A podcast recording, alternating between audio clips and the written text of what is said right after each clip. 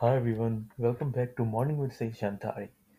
Today we have a very wonderful guest with us. With 20 plus years of entrepreneurial experience, coaching and leading individuals and teams to outstanding results, Dawn Bates is one of the world's best kept secrets, and for good reason.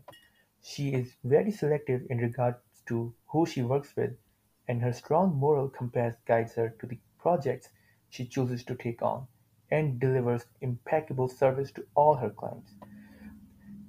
Dawn's work is vast and her inquisitive mind astounding.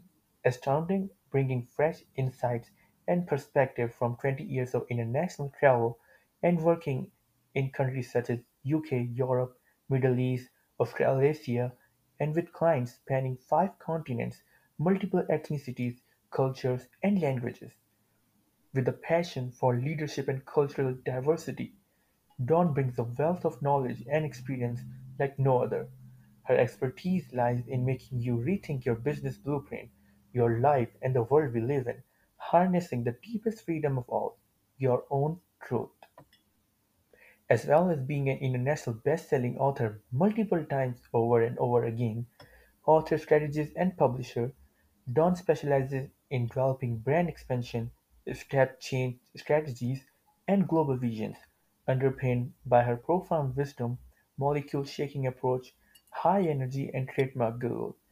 He is an executive contributor and editor for Preeminence magazine, the Vogue of Feminine High Performance, and regular columnist for MSP News Global. Living a location-free lifestyle and sailing around the world on yachts, she appears on various media channels highlighting and discussing important projects in today's society. She is an expert and authority on leading others to create social change and harnessing the power of their own truth, giving them the confidence to lead effective change in the world on a global stage. So, hi Dawn, how are you? I'm very well, thank you, Sean. Just sitting here listening to the introduction. I was like, gosh. Yeah, the, all all are facts. It's just that you have done so much work that the introduction Yeah. was a bit longer. Yeah, well, when you've been uh, working for yourself for 22 years, you do get to choose what you work on and how fast you get to work on them. Um, it's not like, you know, working for someone else and waiting for someone else's budget to be available to train you and waiting for other pro- other people to develop projects. You end up creating them for yourself. And and honestly, when I was going through your work, I was personally impressed that one person can do so many things at once, like blog writing, book, like coaching, whatnot. Like, so hats off to you. Well, I think it comes with being a woman and a mother, to be honest with you, because, you know, women are the best project managers out there. Look at everything we have to hold together in the home. When, you know, I heading up the family, and when we're pregnant, we have to keep doing all the things around the house, making sure we're the children and husbands and, you know, parents and siblings, and then the neighbors. Yeah, we're um, we're the best project managers out there. yeah, I, I totally tend to agree. So what is the story behind Real Miss Mermaid? Ah, okay. So, if, from a very young age, I've always been someone who loves having a bath. I love being in the swimming pool, um, in the ocean. Not so much in the English Channel, that's a bit too cold. Um, but I'm always in the bath or on the water, whether it's frozen skating or what have you. And and then over the years, um, it's kind of just developed instead of it saying, "Oh, she's a right little mermaid," to Miss Mermaid. Um, and because I now sail around the world, that is a tag that has been linked to me quite a few times. I don't mind. I'm more of Um, a Banksy mermaid than a Disney mermaid, though there's nothing sickly sweet and Disney about me. um, so all, all, all the works you do through, and this is just the prof on the professional front, and I'm sure because you said you're also a mother, so you must be doing so many things behind the scenes as well. Um, so how did you, and let me put it very straightforward, how did you become so successful? Like, were you always like this, or was it some experiences you had in your childhood? How did you become what you are right now? Um, through relentless grit and determination, to be honest with you. I'm one of those people that go, oh, that would be a really good idea. Let's go do that. I don't tend to think about how it's going to happen. I don't tend to think about all the things that could go wrong. I just get on and do it. And I think that it comes from my mum, um, my mother, um, my mum and my father divorced when I was very young, and I saw my mum work a lot of hours. Um, I really wanted to support her and provide for her. And I think the rejection from my father made me want my mum to be proud of me. Um, mm. So I became an overachiever. Um, was always looking for my mom to be proud of me. And then when she got married to my dad, um, because I do make a very clear distinction between being a father and a dad, because anyone can be a father, but it takes a real true man to be a dad. Um, then, you know, I wanted him to be proud of me and wanted my teachers to be proud of me. And I think the legacy of my dad walking out on us and you know that leaves you with a i'm not good enough feeling. And so you you strive all your life to be good enough. And and at one point you look back and you go i don't actually need to do that anymore. But you've already achieved so many things. And then you can you can try and take your foot off the pedal. But you know once you get to a certain level you're like well i'm actually really enjoying what i'm doing. And this is feeding into that project. And this is feeding into that project. And that feeds into that project. And you know, even just today, I had a message from somebody who um, sent me a message um, about my latest series of books, the Sacral series, and they're they're very difficult subjects to talk about. Um, they're involving a lot of abuse and traumas, you know, things such as rape and um, systemic abuse and religious abuse um, social system abuse. And this one lady has sent me a message saying, you know, she wanted to write to me and say thank you because the first four books are not just her story, but they're the story of nearly every woman she knows in one way or another. Um, and although she can't give me a public review because it would actually identify her and certain things going on in her life, she hmm. was just really grateful. And when you get messages like that and you realize that you're making such a difference in other people's lives, who am I to be selfish and not show up for those people? Who am I not to give a voice to those people? Who am I not to inspire those people when they're probably living in a life or a family or a culture or a religious system where they don't have someone cheering them on, being their voice? So, so the client you're talking about is she a woman as well? Yes, she is a woman. Um, I don't know where she's from. She didn't sign it. Um, again, showing that you know there's fear there. Um, you know, there's um, mm. there's a lot of fear in the world for people to speak their truth, and I, you know, my mother always used to say I'm an opinionated little madam. Um, and but the thing is, I'm also a very uh, strong and driven bookworm. I love studying. I love being a geek. I love information. Um, and with that information, I learn a lot. So what a lot of people might think are opinions, they're actually um, they're actually soundproofed ideas. Soundproof, that's not really the right word there, but they are backed up by a lot of knowledge and a lot of research. And um, yeah, it's a it's an honor to be able to give voices to people who don't have a voice, which is why I choose to work with um, certain projects. There are lots of people who want have wanted me to publish their books, and we've got halfway through the project, and I've realised that they're not publishing for the right reasons. Um, they're just publishing because they want the ego trip. They just want to have the title of author just to prove themselves or to just have an ego rub. And I don't like people like that because, like they say, he who has the most toys still dies. Hmm. So, um, what do you think um, the difference between self-published author and being a professional author? Because um, even the people who are publishing for not the right reasons, they may go ahead and self-publish.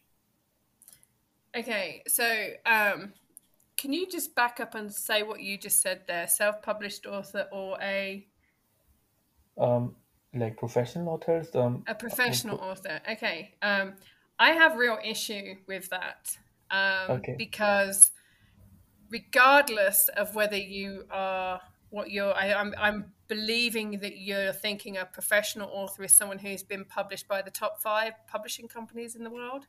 Um, I'm I'm thinking of a professional author who's pub- who published by a public publisher instead of self-publishing. Okay, so I start well, I started out with a publishing company, Mm-hmm. um, and I had no control over my book. They took pretty much all of my money, Mm-hmm. and I it took me three years to get my own book back. It was a long, very expensive process, and then I started self-publishing because just like entrepreneurs who start their own business, I could go and work for, I mean, I think you work for PricewaterhouseCooper. I could go and work for a big international, or I hmm. could get published by a big international, or I could come, become an entrepreneur, learn how to do it myself. But that does not make me any less professional just because I've self published. So I really do want to make that distinction that people who self publish, it's not that they're not professional, it's just that they have chosen because a lot of people don't realize that the publishing houses take 90% of an author's income and take all the control. If there is merchandise that comes out of it, then the publishing company take 90% of all the royalties from all the products. So even though the author wrote it, they only get 10% of whatever it is. And that is largely due to the fact that there's editing fees, there's promotional fees, there is the you know there is a book tour organization there are people that are constantly marketing it there are the typesetters there's all the registrations there's the translation deal so i understand why they take a lot of the money.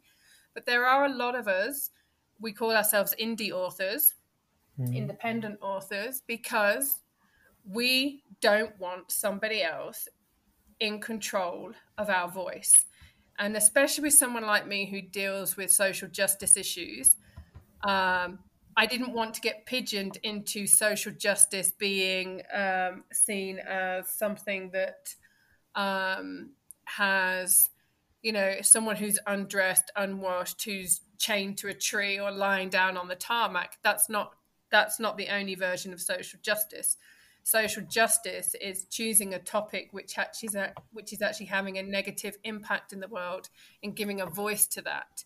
That is working with people who have become incredibly successful, um, who have a lot of influence, who actually say, you know what, I want to give my voice or my influence to this cause, whether that be homelessness in Argentina, whether that be protecting indigenous lands, whether that be you know talking about female genital mutilation like my last book alpha. You know i gave a voice to 20 million women um, and to the 30% of women who are raped within marriage by writing that book. And lots of people did not know those facts. That book was entered into outstanding writing so when you say p- professional authors you really do need to be careful how you phrase that because just because someone self publishes doesn't mean to say they're not an exceptional author, doesn't mean to say they don't know what they're doing.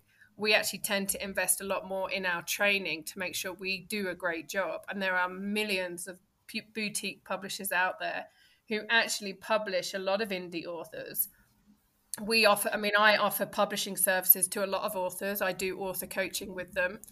Um, I have a team of copywriters, typesetters, editors, um, graphic designers, PR team. I mean, I've got a team of around nearly 15 people around the world on different continents. So even if I'm not available, my team is still working on my clients' books. And then what Yeah. we do, we help them get the sales, and then they can use that to actually step up into the top five if they wish to.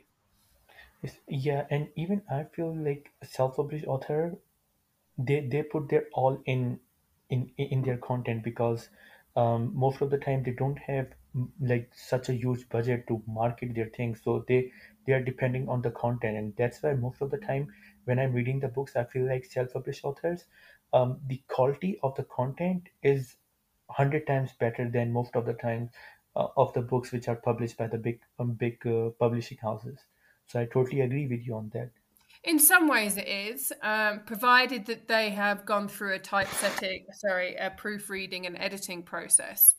Um, I did just refuse to continue working with one uh, one gentleman who wanted to keep a lot of copyright and plagiarism problems within his book. I wasn't prepared to put my name to that. There's another person who didn't want to invest in editing, but was willing to go down the proofreading. So, and a lot of independent self published authors, they don't invest in the cover art. They don't look at the psychology of the book and where to position it. Um, so, even though the content might be great, there are still a lot of um, unprofessionally finished books out there. And what we have is indie authors and self-published authors tend to have a fresher voice because the big five they want to stick to the masses and so you've got a very watered down mundane what i call vanilla narrative because they know it sells it's mm. for the mm. masses it's not for the critical thinkers it's not for the fresh thinkers and it's certainly not for the game changers yeah no exactly and thank you for doing such a great work and being a voice for so many millions of women out there. Um, go, going back to our topic about um, women empowerment, um, so we have generally observed, and I'm, I'm talking about myself that I have observed this uh, most of the time, the, the men of the house um, walks away from the responsibility, um, and after that, the responsibility comes on the woman or the mother, and then she does everything um, to make sure the upbringing of their child is uh, is is good, and then they work hard, and eventually they become successful.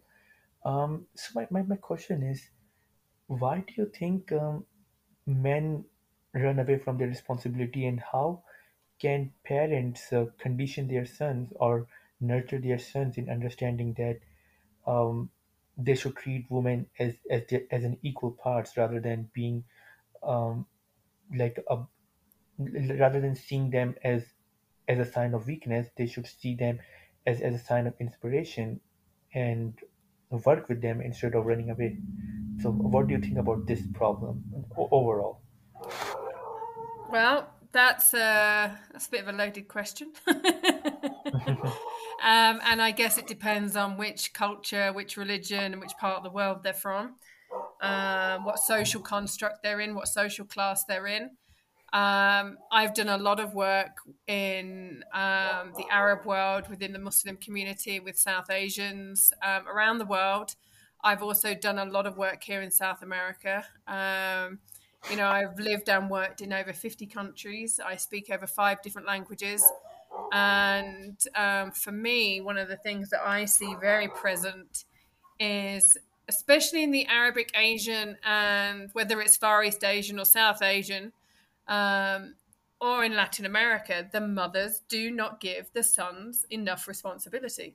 So when they actually grow up to be into their manhood, they don't know what to do with that responsibility because they have been indoctrinated through generation, through their through a perceived view of um, religion and social class that women should do everything, that women are there to serve men. It's a very typical patriarchy.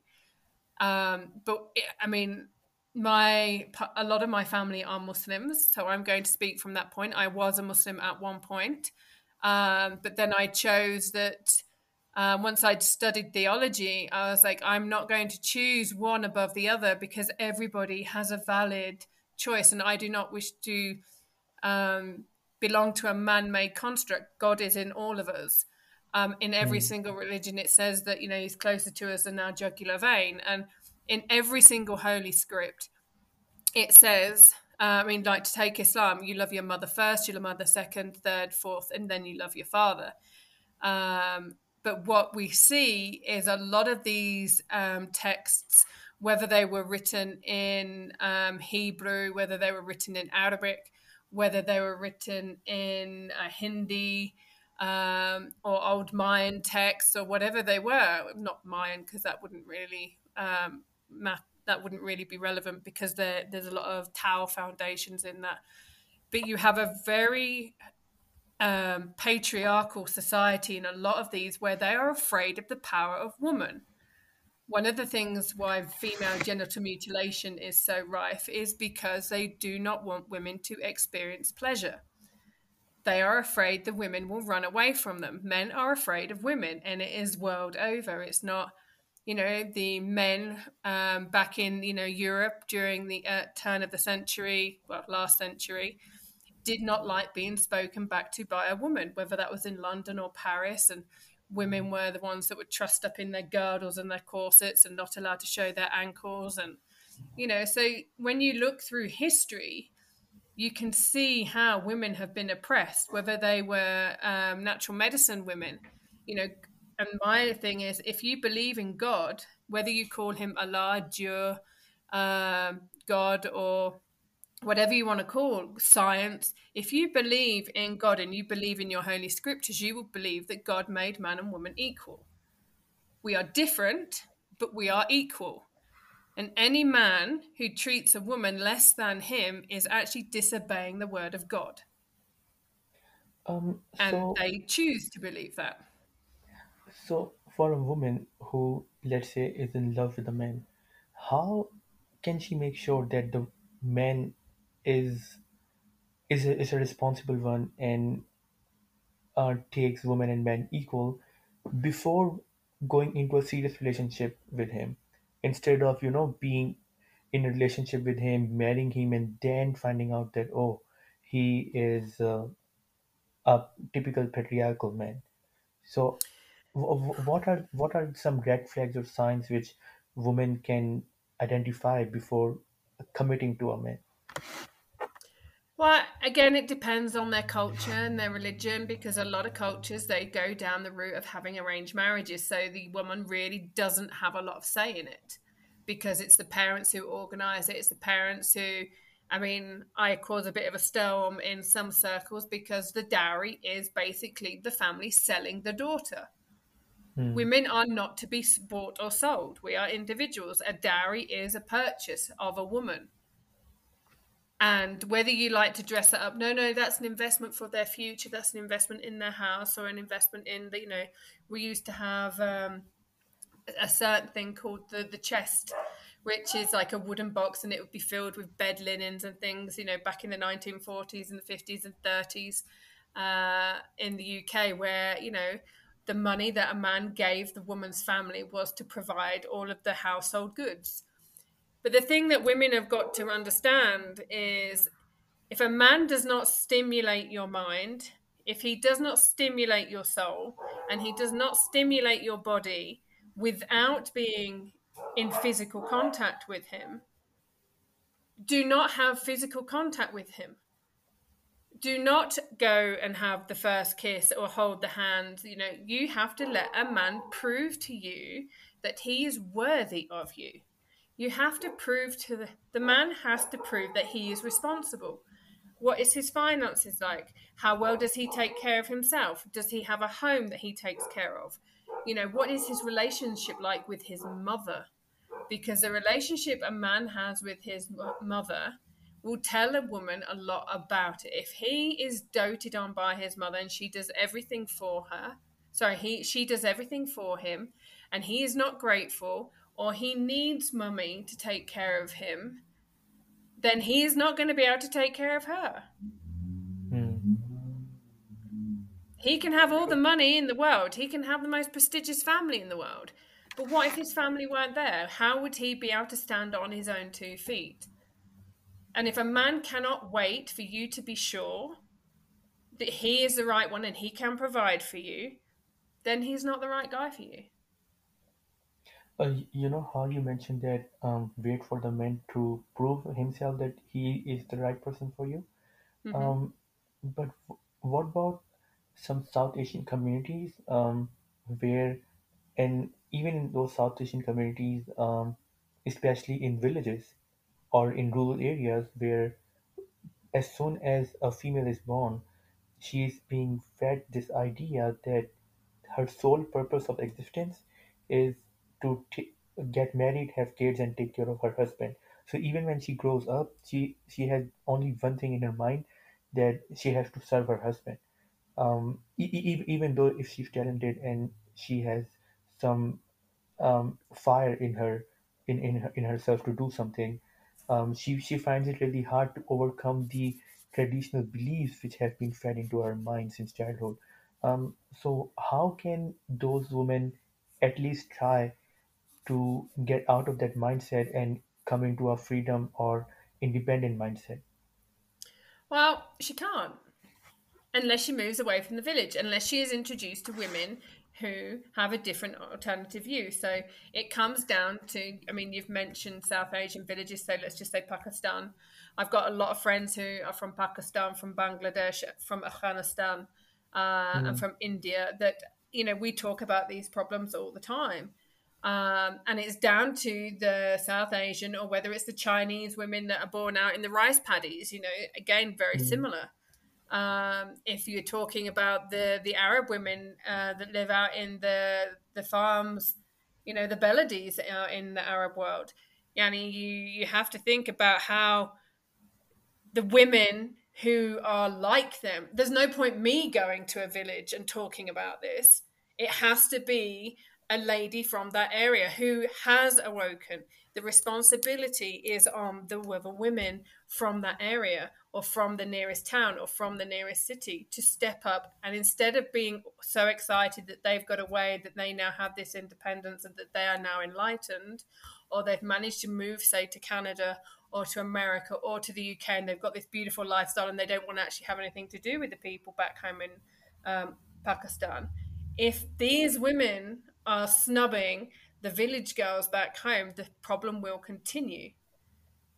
And I see a lot of it. A lot of the work that I did when I lived in Sheffield in England was actually educating a lot of the young girls in the city and organizing trips back to Pakistan, looking at how they can actually educate these girls that what you've been taught and educating their mothers and educating the aunties you know, yeah, your role is not about you being service to men. You're in service to your soul. God gave you a soul. And the more that we allow it to perpetuate, and the more that the, you know, these ladies that have escaped the village ignore the problem, they are part of the problem.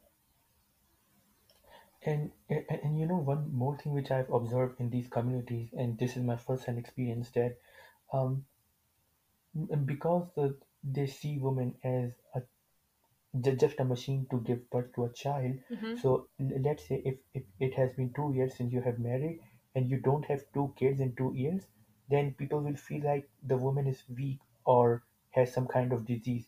And then i- i- i- in in those communities, um, uh, those communities won't respect that woman. Even though hmm science says that once you have a kid, you should wait for three years in order to have another kid but they, they they don't understand it. They're like, no, uh, we don't believe science because our grandparents did the same thing. They had four kids in four years. Our our parents did the same thing. So why don't we do it? Why why do we believe Because the we're not science? living in the same times as them. Uh, Yeah, but, And but I again, think it's about educating the culture of that village, educating the culture of that town, educating the elders, and saying, look, you can say that my grandparents did it, my parents did it, but look at their living conditions. Your grandparents probably didn't have electricity, but you do now. Your parents probably didn't have a mobile phone. Pretty much guessing they didn't have a mobile phone or a television or a car. They probably do now hmm, times are different and if you can evolve to have facebook and you can have a mobile phone and you can have your adidas trainers which your grandparents didn't have then you know logically it means that the way you live life is very different.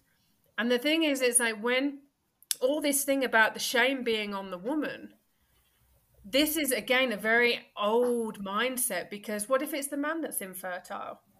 Hmm, What if the amount of pressure to give birth has been building up in this young girl to have a child?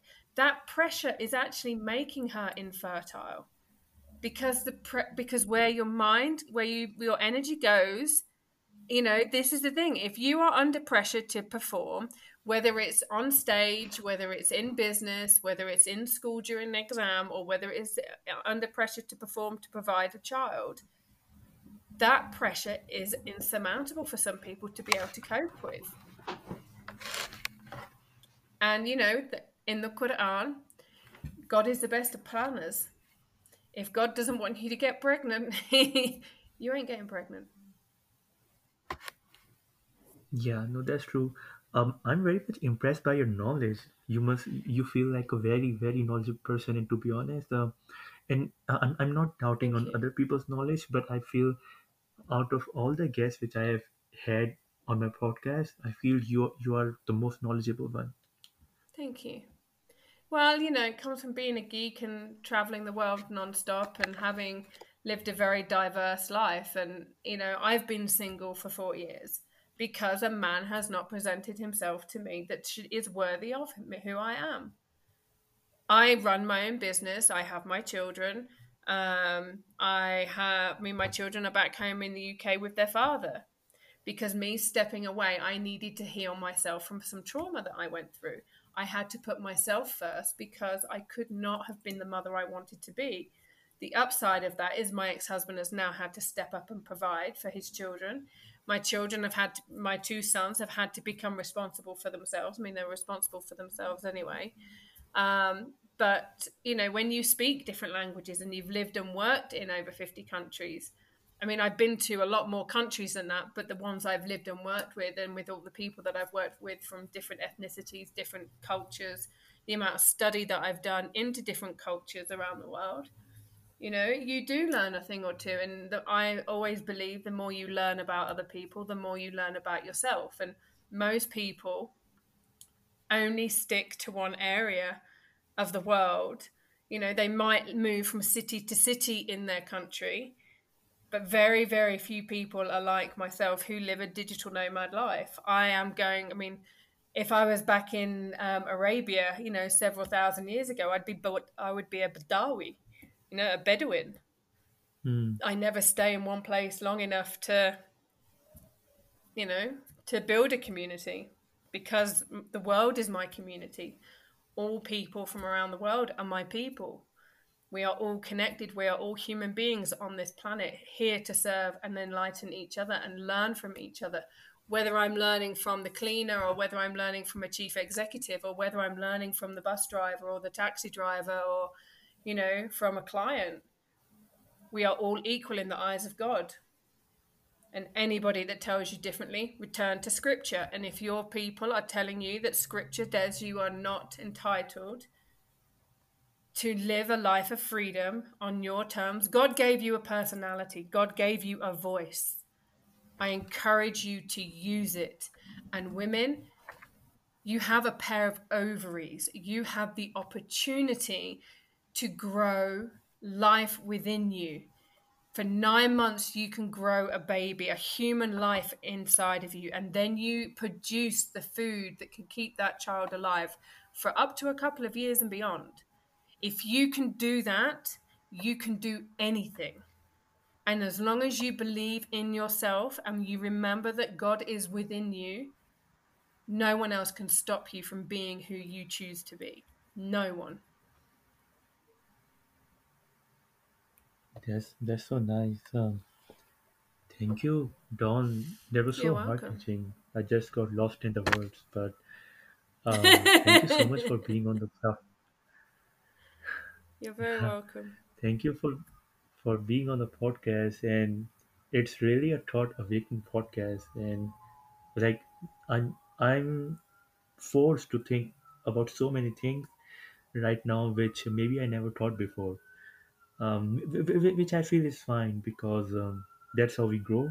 That's how we become better. That's how we improve ourselves. Mm-hmm. Um, so e- even um, on a personal note, thank you for um, highlighting so many things which should have been highlighted before and i wish you all the success in your future Thank you so um, much. activities and everything thank you Dawn Thank you. You're very, very welcome. And, you know, if anybody wants to reach out to me, um, message me, they're more than welcome to do so. uh, where where can they message you And they can find me via my website, dawnbates.com. Um, I send out um, an email every couple of weeks.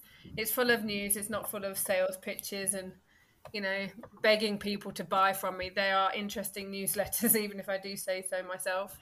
Um, but if they go to dawnbates.com, all of my social media links are on my website. They can click the, the link at the top of the page to dive in and join my email list. Um, but yeah, I'm always happy to have a conversation with people um, and, you know, really help inspire and motivate other women and, you know, be of service. That's what we're here for, to be of service. Yeah. Thank, thank you so much, Dawn. You're Take very care. welcome. Thank you so much.